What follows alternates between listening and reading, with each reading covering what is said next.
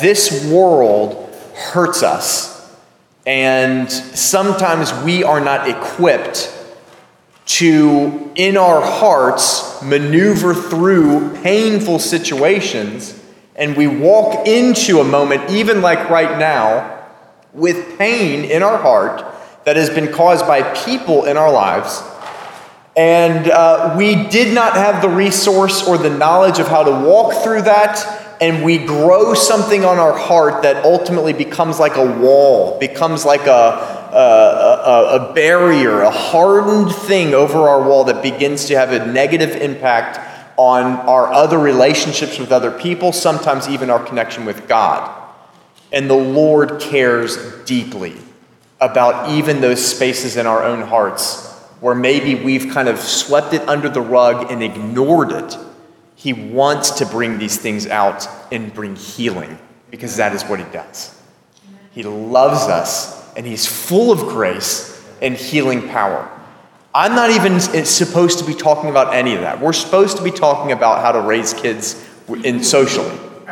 And as we have gone into this, this is what I'm feeling is, is, is a big part of what God wants to do. We'll talk about the other stuff as well. But I just want to ask that you would be open, and I would be open. All of us would be open to those areas that are even uh, shielded from our consciousness in our hearts. God sees them. That cause pain and that cause a barrier socially. He wants us to be free socially. And He wants our children to be free.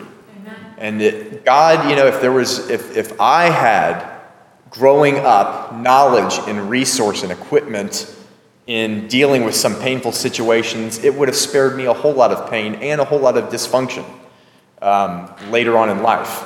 And um, Let's raise up our kids in this place and in this time to not go through those things, but to have the resource to be able to maneuver through life through pain. Okay? I'm going to pray, but I'm going to say this one last thing before we pray is you and I cannot help the painful situations that come upon us. Do you know that?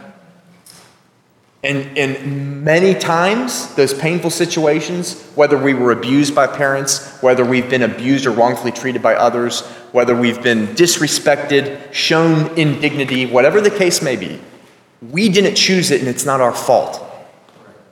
You can't change, you can't help what happens to you, but you know what? You can help what happens in you. You can with God's help and God's grace, and He wants to help us this morning. So let's, let's pray. Father, we, we do thank you that you are just that. You are our Father. And it breaks your heart. It breaks your heart. Every painful situation that has happened to any of your children that has caused damage and destruction. Lord, I want to ask that anywhere where there has been a, a wall, a fortress built up around our heart, in unforgiveness, in hardness, in self preservation, trying to avoid a painful circumstance where we've no longer trusted you in those areas. We have built up a fortress to protect ourselves, and in so doing, we've isolated ourselves. We've blocked ourselves from being able to relate in a healthy and trusting and vulnerable way.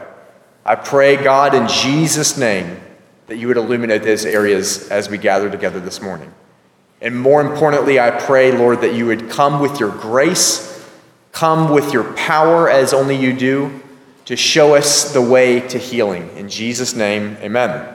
amen. So, the church, my friends, just by way of review, the church is a family.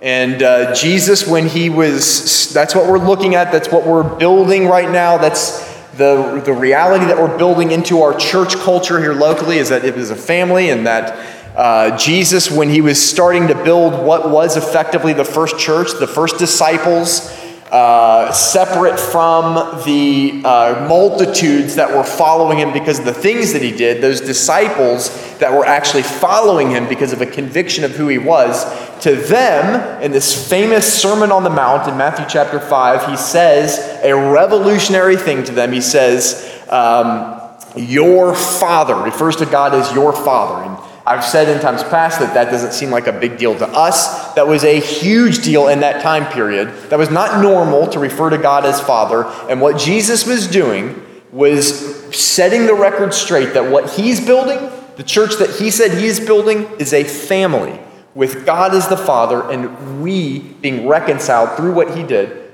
as sons and daughters of God together as family. So, we take from that that church is not simply this a gathering, a meeting with a bunch of chairs looking in one direction. This is important, but this isn't by definition church. You and I are church.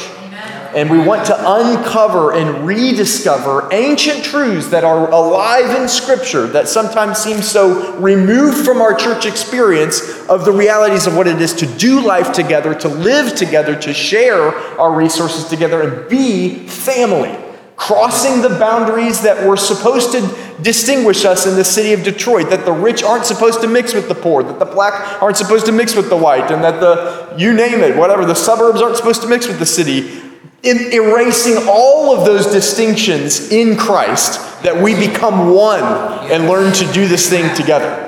And so we are a family, and uh, obviously, in the context of family, a huge part of that is raising children. And we look and we learn from the pattern of Jesus in Luke chapter 2. Jesus, as he was a child, the Bible says that during those formative years, from the age of 12 through to the point that he was baptized, he grew in four developmental areas wisdom, stature, favor with God, favor with man. Now, I'm going to say uh, those in, in different words wisdom being our mental development, stature being our physical development, favor with God being our spiritual development, favor with man being our social development. So, the four areas of development that are critical for all of the children in this church, that are critical for all of the kids that we need to impact as a church in this city, four areas of development, and four areas for me, the pastor, or for you, as an adult, four areas that are still important to have as developed, healthy areas are our mental development, our physical development, spiritual relationship with God, and healthy places with people, our, our social development. And yesterday, last week, excuse me, not yesterday, last week, we talked about three ways that social development, that's where we're landing this thing, social development with kids is affirmation, instruction, and discipline. Critical, would you agree? Critical, all three critical for the social development of our children affirmation, instruction, and discipline. And today, I'm going to uh, be sharing into more of what makes for healthy so- social living, social life, is contribution, clean heart, and confidence. Contribution, clean heart, and confidence. The three C's. Borrowing from my friend Tyron Daniel, who leads the ministry team I'm a part of. Pretty much 75% of the messages have the three R's, the 10 I's, or the whatever. I don't do that, but it just so happened, and, and that's what we're doing. So, our goal, let's, let's make this clear for ourselves and for our kids. Our goal is not just a bunch of ideas and concepts and ways to be healthy socially. Ultimately, our objective as the church is this is to follow Jesus and in so doing, allow Him to form us into His image. The idea of the church is that the whole purpose of us being in this earth and our prayer, our, the context of Jesus having a church on the earth, is that we would be vehicles through which the kingdom of God comes, the will of God is done on earth as it is in heaven. That's the context. So we're not just wanting to implement social, good psychological techniques and how to it's, it's becoming like Christ. And, uh, and as we do that, sometimes as scary as that process is, of because to become like Christ, to put your hand in His and to allow Him to lead and uh, to lose control and to give the control to Him, as scary as that can be to ourselves, it brings healing every time. It brings security every time.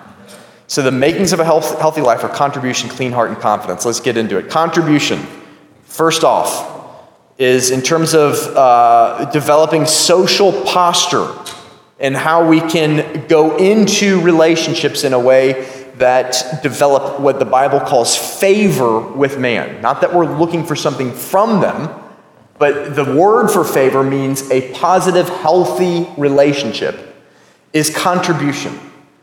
And that is that each of us are here to give.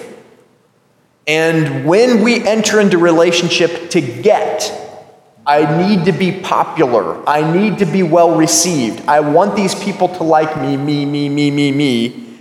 Those hidden uh, motives in our heart, the thing that we need from people. Now, we do need, in legitimate relationship, we do need stuff from people. I need something from my wife. If it's all me giving, that's not a real relationship.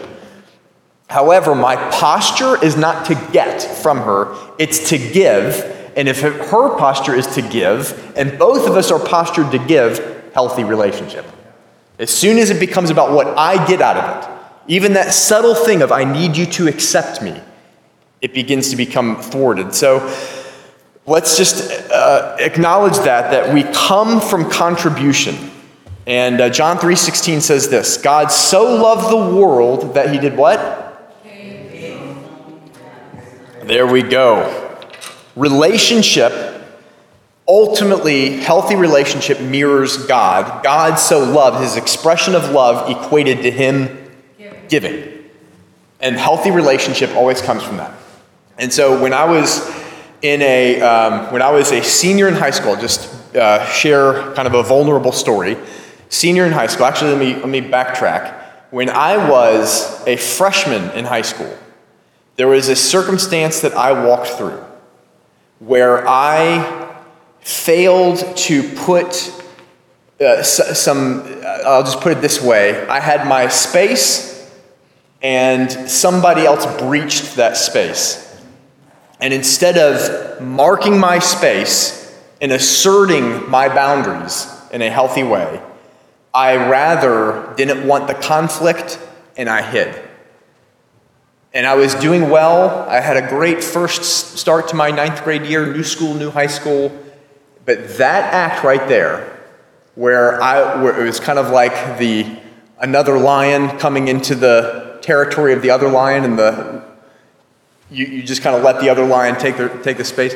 That act of a lack of confidence, asserting my confidence, I thought that I could just sweep it under the rug, not have to conflict, excuse me, um, con- confront the situation, I could just move on. That act of a lack of confidence sent me into a place of a, of a lowering self esteem that became ultimately two years. It wasn't until the second half of my junior year in high school that I would kind of reemerge from a deep, dark, horrible depression where I lost my way socially, where I had, it was bad. I hit rock bottom. Now, thankfully, some things came in the second half of my junior year where I, where I was kind of dealt with some things and came back and kind of woke up again and, and um, asserted myself and regained a good, close knit group of friends. And I felt good to where at the, let me pause there before I even go on. What I'm wanting to say is I, I, to share that story, one of the reasons I want to share that story, those little things it just seemed like such a, a, a, just a thing that happened to me there where that breach of space happened and i could just kind of not confront it not deal with it i'll just go on i'll be okay in fact in life those critical moments that seem small and we just want to avoid them because they're painful or they're difficult if we don't deal with them they can become a monster and some of us in this room today have monsters that we're, we become familiar with. We don't even know that they're monsters anymore. They're just part of us. We think it's us. It's not you. It's the tools to navigate those situations in the way that God would.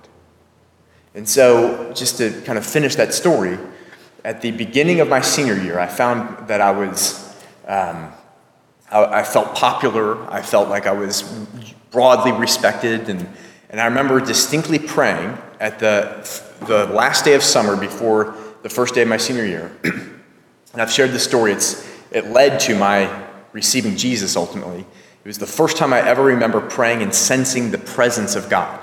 It was such a miraculous thing, actually. And I prayed two things. As I was folding my, at my Roman Catholic school, we had, we had senior clothes.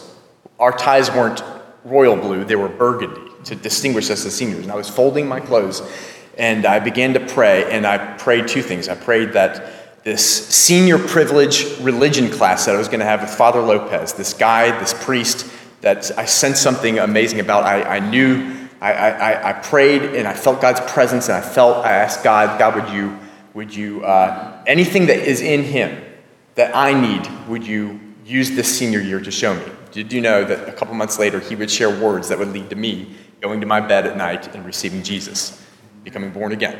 The second thing I prayed in that moment was I remember, God, the pain of two years going through high school. And I don't want other kids to have to go through that. Can you help me to leverage my popularity to make every single kid in this high school, thousand kids in the high school, make them feel accepted and and that they wouldn't ever have to. It was like a Holden Caulfield prayer, The Catcher in the Rye, if you've ever read that book. It was like, some, uh, by your blank stares, I'm thinking you haven't read the book, but, but uh, it's, it was like a prayer where I was wanting to save them from the pain that I had been through. I went into that school year uh, focused on how can I show love. I wasn't a Christian at this point. How can I show love? How can I accept and make everyone feel good? I'm telling you, that was one of the peaks of my life in terms of just a great season. My point being, contribution. When you change your social posture from I need to be accepted, I need to get, who what can this person do for me, to I am here, called by God as a son of God to give. I may not even know what I'm supposed to give tomorrow, but I'm going to posture myself. That's my heart posture with you. That's my heart posture with you. When I want to give, whatever it may be, maybe I can give a listening ear to this person. Maybe I can give a word of counsel and advice to this person. Maybe I can just, whatever the case may be, when the posture is to give healthy relationships. Okay? We good? We need to teach our kids that. Your posture is to give. Two points, two practicals on that. Making friends point of contribution if you're in a social setting, young people, people with kids, if you're in a social setting and you're, and you're meeting new people, here's a little tip come from contribution. Three questions in is what I call it. In other words, before you start talking about yourself and talking about what you want to blah, blah, blah, and whatever the thing is, Show interest in the other person. Don't say one word about yourself, your thoughts, your whatever. Ask three questions about that person that you're meeting for the first time about them. I guarantee you, nine times out of ten, that's going to open up their heart to you. It's a, it is a, it's a, I don't mean to sound manipulative like I'm doing that, but it is powerful. You, you ask three questions of a person, they feel like you are interested in them. And then a second thing would be this with little kids, I know this is obvious, but teach your little ones. I'm talking about your twos, threes, fours, five, six year olds, whatever the case is. Teach them to play what the other kids are wanting to play. Give up what, what they want and think of others. Sandbox skills. That's an important thing. If we just always let our kids fight for what they want that is rear, that's, that's setting them on a trajectory that is going to become an irritating pattern to other people in their lives. People like for you to be preferred. Okay, so that's that's contribution. Secondly, clean heart. Unresolved pain produces walls in our heart. And some of us have levels, on varying levels, uh, dysfunction in our social relationships because we have experienced pain leading up to this moment right now, and that pain was never resolved. And a wall of self protection is formed that has a negative impact on our ability to truly trust and truly be vulnerable and to truly engage in healthy relationship. That can impact upon your marriage, that can impact upon your relationship with your, your kids, etc., etc. Unresolved pain produces walls in our heart. And so I can remember in South Africa, if you don't know, our family just one year ago moved back after living eight years in South Africa. You're leading a church, and I had recently, we had recently moved to a new house, and I get this phone call. And, um, and it's this lady, and she's like, uh, Pastor Paul, that's what she called me, uh, This is so and so. And I was like, I'm sorry, who is this? This is so and so. And I'm like, do I fake it? Do I, I don't, who is this person? And so she's like, I'm like, I'm so sorry. I'm, I'm not, I'm not connecting the name right now. This is so and so. Remember, I used to live next to you in the mother in law suite in the house next, on, in the adjacent property to you on such and such street. And I was like, oh, yeah, okay. Like, how did you get my number? She goes on to tell me that she has experienced pain because of me. And she has been seeing counselors. I'm like, so, like, if you reverse this conversation, she is seeing counselors talking about me. I hear her name, I don't even remember who she is. So that's not a good start in a conversation with someone who's offended you, by the way, who's offended with you. She goes on to talk about this pain eh, that she's been through of what, what I did, and, and so I'm like, I'm sorry, I'm not, I'm not quite sure what you're referring to. When you had that Christmas party, we had had a little Christmas hors d'oeuvres party. We just moved into the neighborhood, and uh, we were meeting our neighbors. That's like what we do. And uh, we were wanting to invite some people that we had connected with on our street, invite them just to get to know them a little bit better. And we were specific about who we invited. And we invited the people in the adjacent property who had the mother in law, the lady who was talking to me on the phone. She was living in, which is a common thing in South Africa, the mother in law suite, like a cottage structure on the same property. And when we handed those invites, we specifically said, Would you please pass on this invitation to your mother in law? We would love for her to come as well. They apparently said, Paul and Minda don't want you to, we're going to go to the sing. Paul and Minda have asked that it's just us. So, as I'm hearing her story, I'm realizing, and this is one of the, it was a miracle of God that I actually remembered that detail.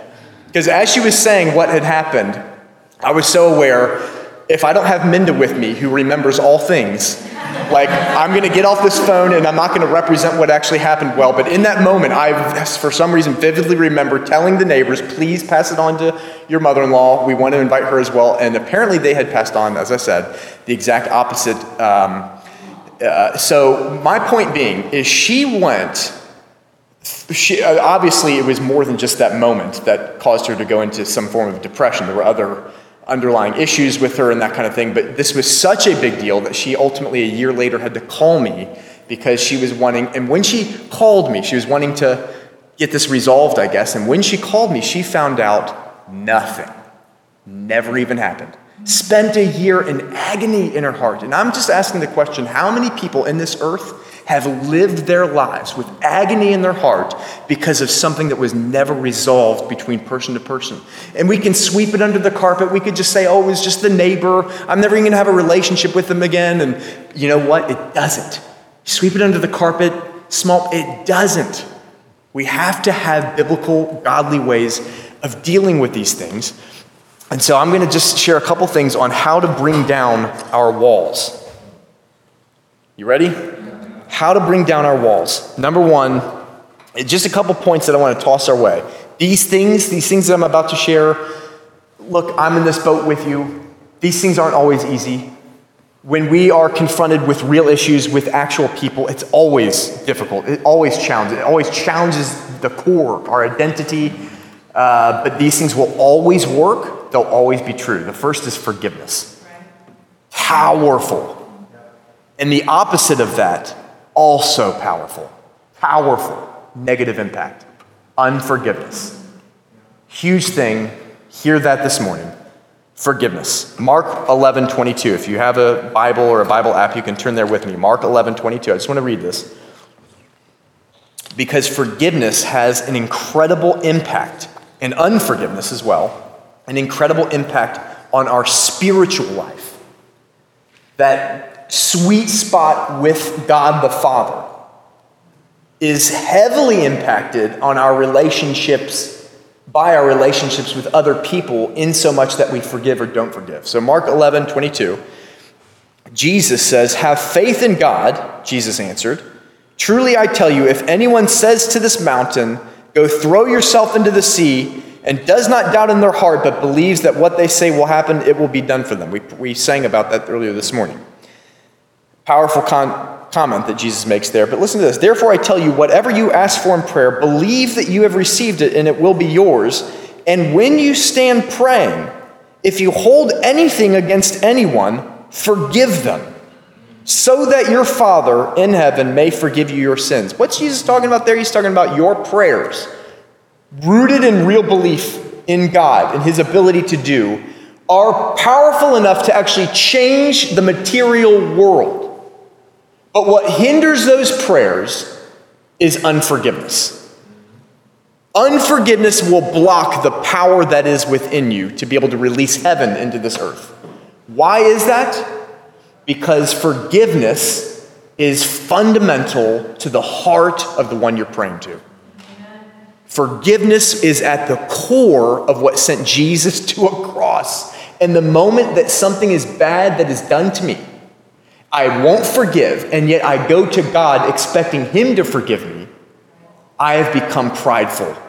I have said, I am worthy, they are not. In pride, God will always resist, but His grace is given to the humble. And I know and I don't want to take lightly the significant pain that some people in this room have encountered and the significant challenge it is to even think about forgiving. But I want to tell you, you're only trapping yourself. You're not trapping the person who did you harm. I know most of you have heard that before, but let it be said again. It's true. That's right. And God, the one who hung on a cross for the forgiveness of mankind, also, because he went that distance, he has the ability, because he went that distance, to help you do the same. You're not in this thing alone. All you need to do is just be willing to forgive, choose to forgive, and ask Him for the grace to forgive and to keep that person in your heart forgiven. it keeps your heart in sync with heaven it keeps our heart from hardening. You see, the moment that somebody does something wrong to me and I don't forgive them, I build up a self preserving barrier that begins to in, inhibit my ability to trust other people and to walk vulnerable, vulnerably with other people. And those two things, trust and vulnerability, are essential to healthy relationships with people. The gospel is good news, by the way. two points for our children. Teach them to forgive in the context first of family, even the small stuff. You know, I don't. I can't. Uh, Johnny's the only name I'm coming to my head, and I don't want to pick on you. Can make you think of. Uh, but Sam, Sam. Uh, now we got another kid that. Edward, Edward, Edward slapped me.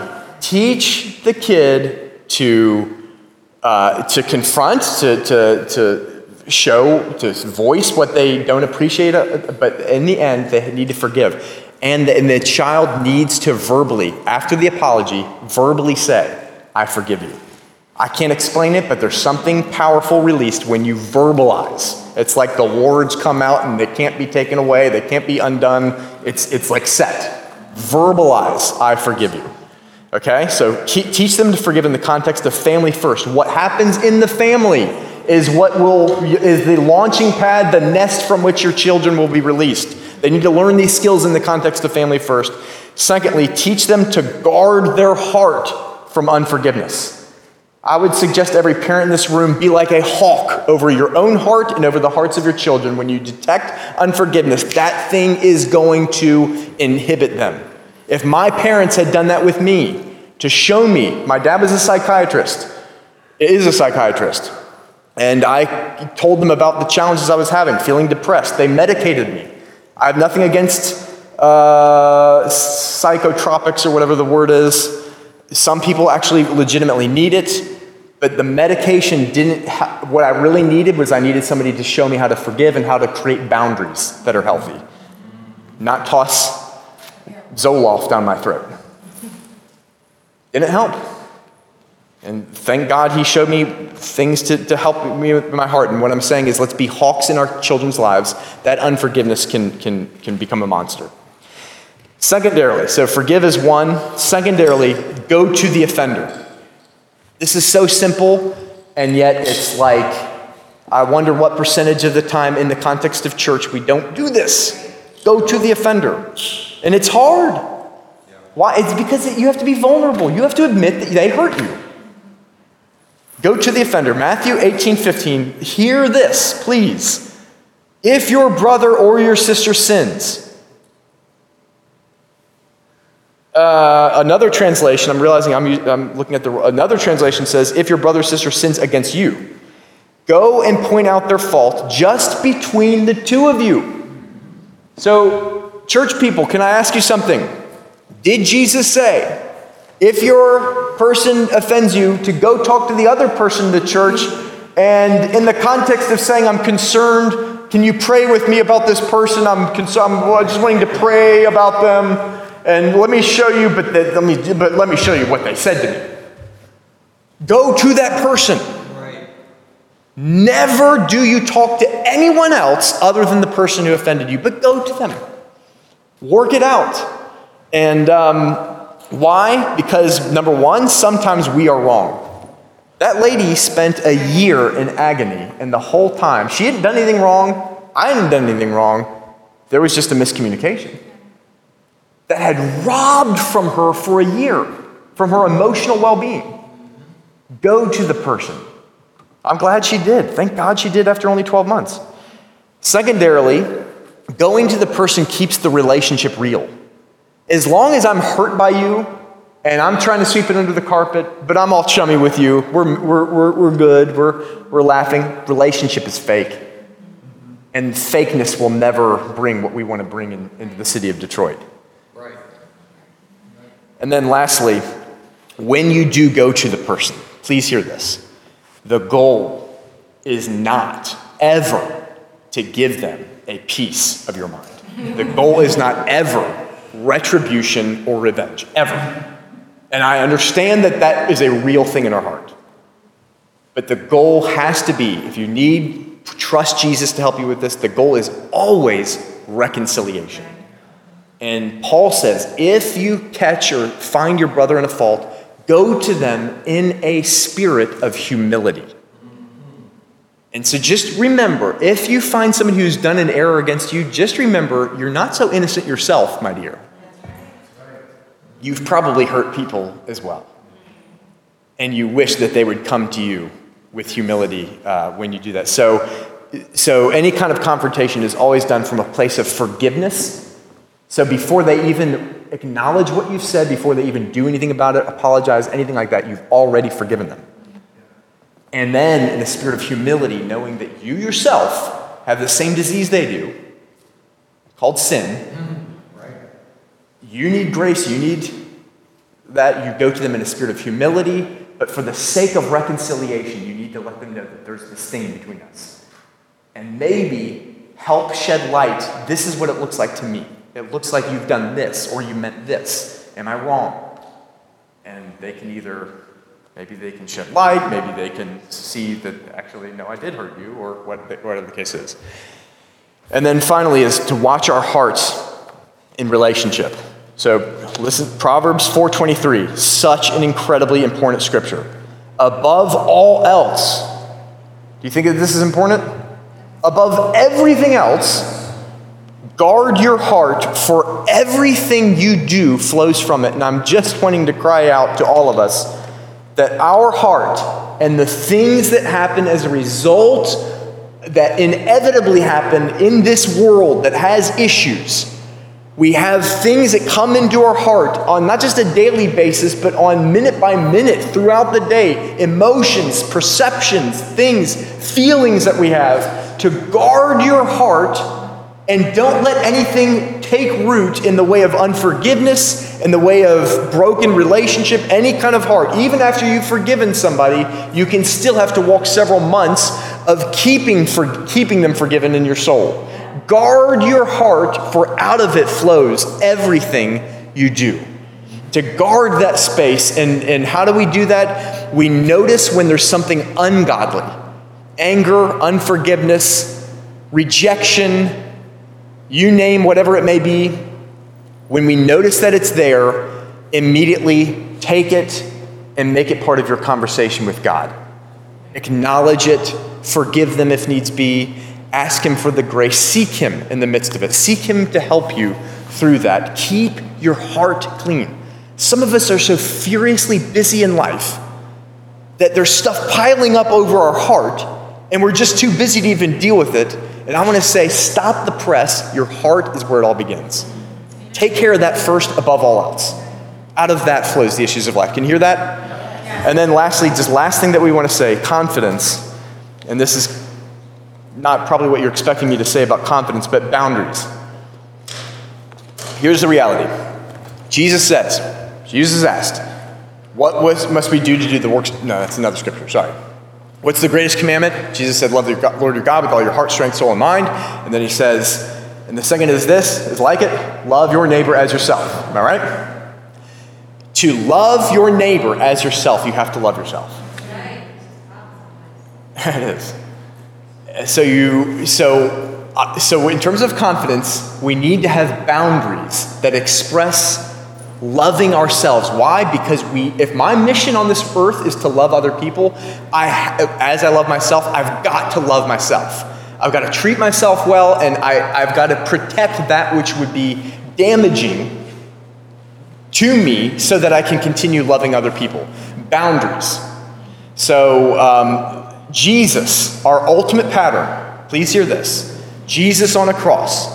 It could have looked as though people were doing something horrible to him. And they were, in fact. I mean, they scourged him, put a crown of thorns on his head, they put this massive wood thing, told him to carry it up a mountain after he was almost dead, and then they nailed him. I mean, this bad stuff happening to them, right? Has anybody ever had something on that level done to you? No. So he's no on that on that level. It could seem like Jesus was used and, and treat, he was all of that. Here's the difference. Jesus willfully chose to do that. Jesus said, Don't think that I am not able to call right now to my Father for angels to deliver me from this, and he wouldn't do it like that. He could have. He chose to do this. And so, in the context of giving and loving and serving people, following Jesus will mean laying down our lives for people, but the difference is people don't determine how we lay our lives down for them. Jesus does, and we agree with him and we do it in, in agreement from our hearts. Does that make sense? As, as, as long as a person is demanding it of you and you don't feel agreement in your heart, that is a breach of your space, that's a breach of your dignity, that is not serving people, that is, uh, that is dishonoring the beautiful creation that God has made you.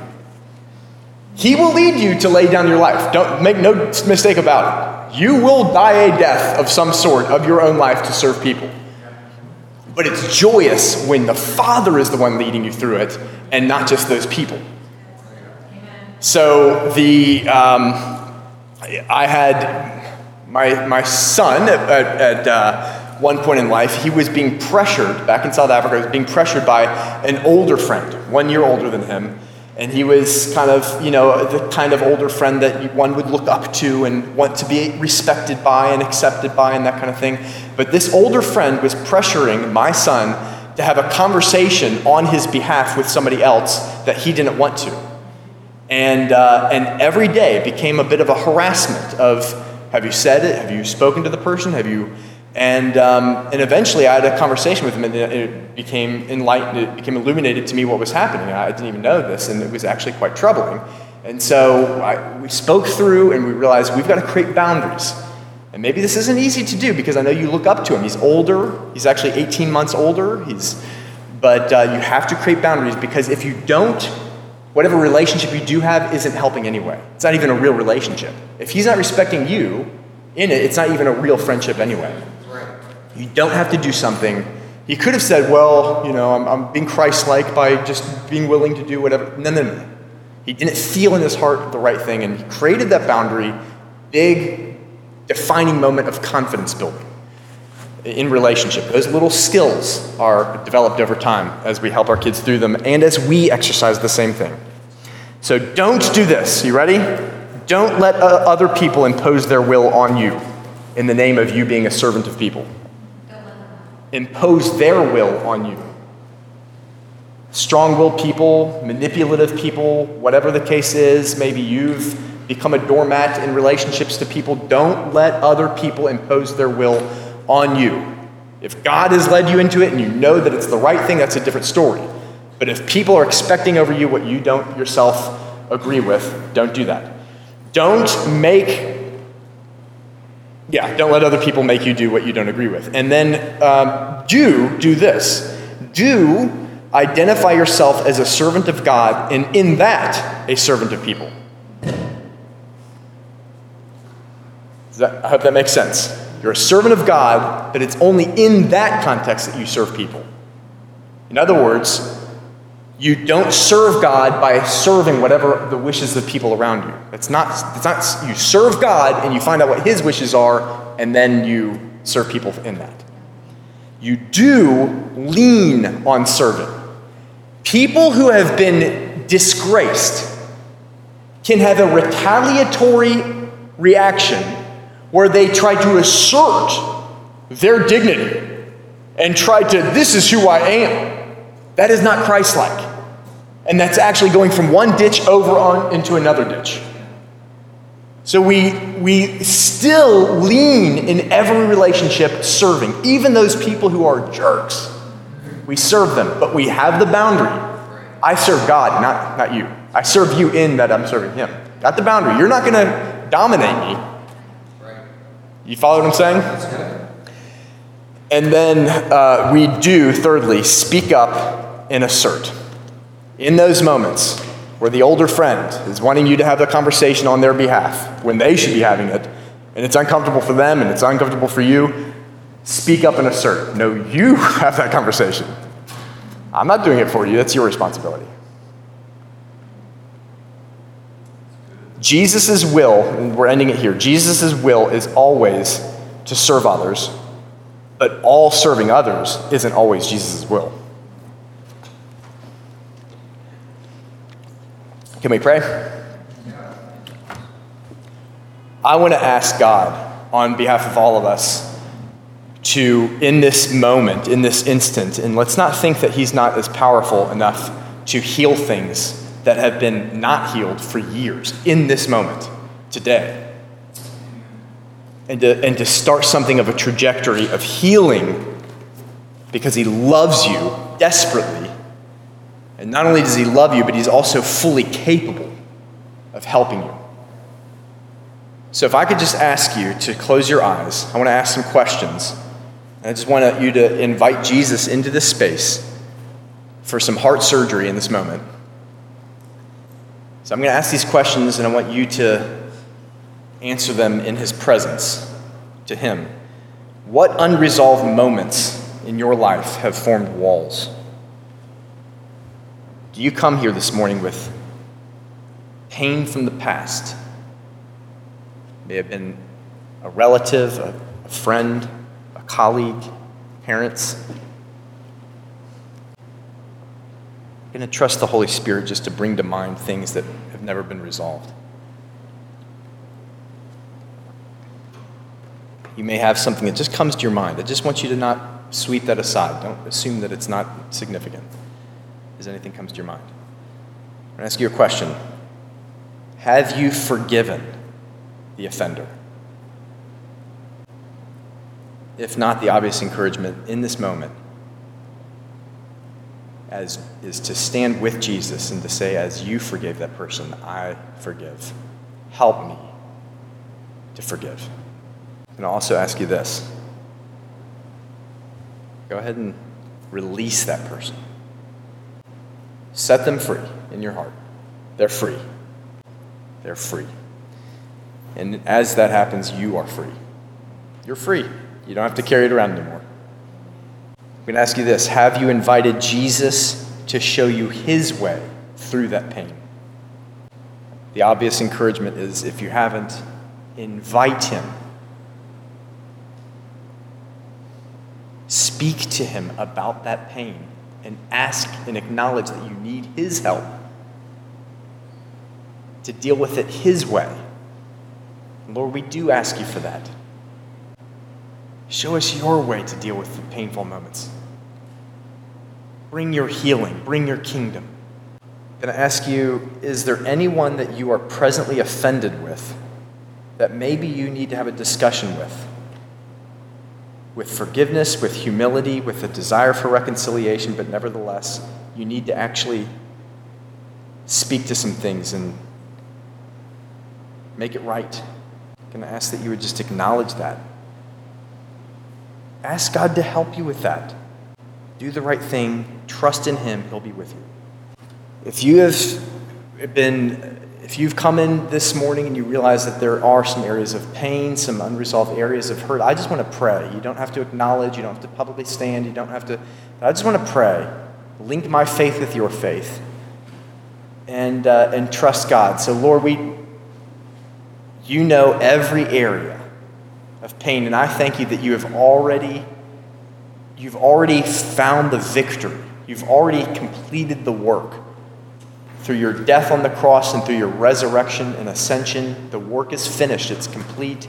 The way has been made for us to have everything of heaven in our, in our state of pain. And, and Lord, we bring before you every place of pain, every unresolved place of hurt that has caused damage. We bring it before you, we lay it at your feet, and we declare, Jesus, you are Lord of it all. You are Lord of us in the midst of our pain. We choose to follow you. We choose to invite you in. We choose to uh, accept your healing balm, your grace, your word into our hearts to show us the way and to, and to work forgiveness and to work release and freedom and healing in Jesus' name. And we thank you for it. Amen.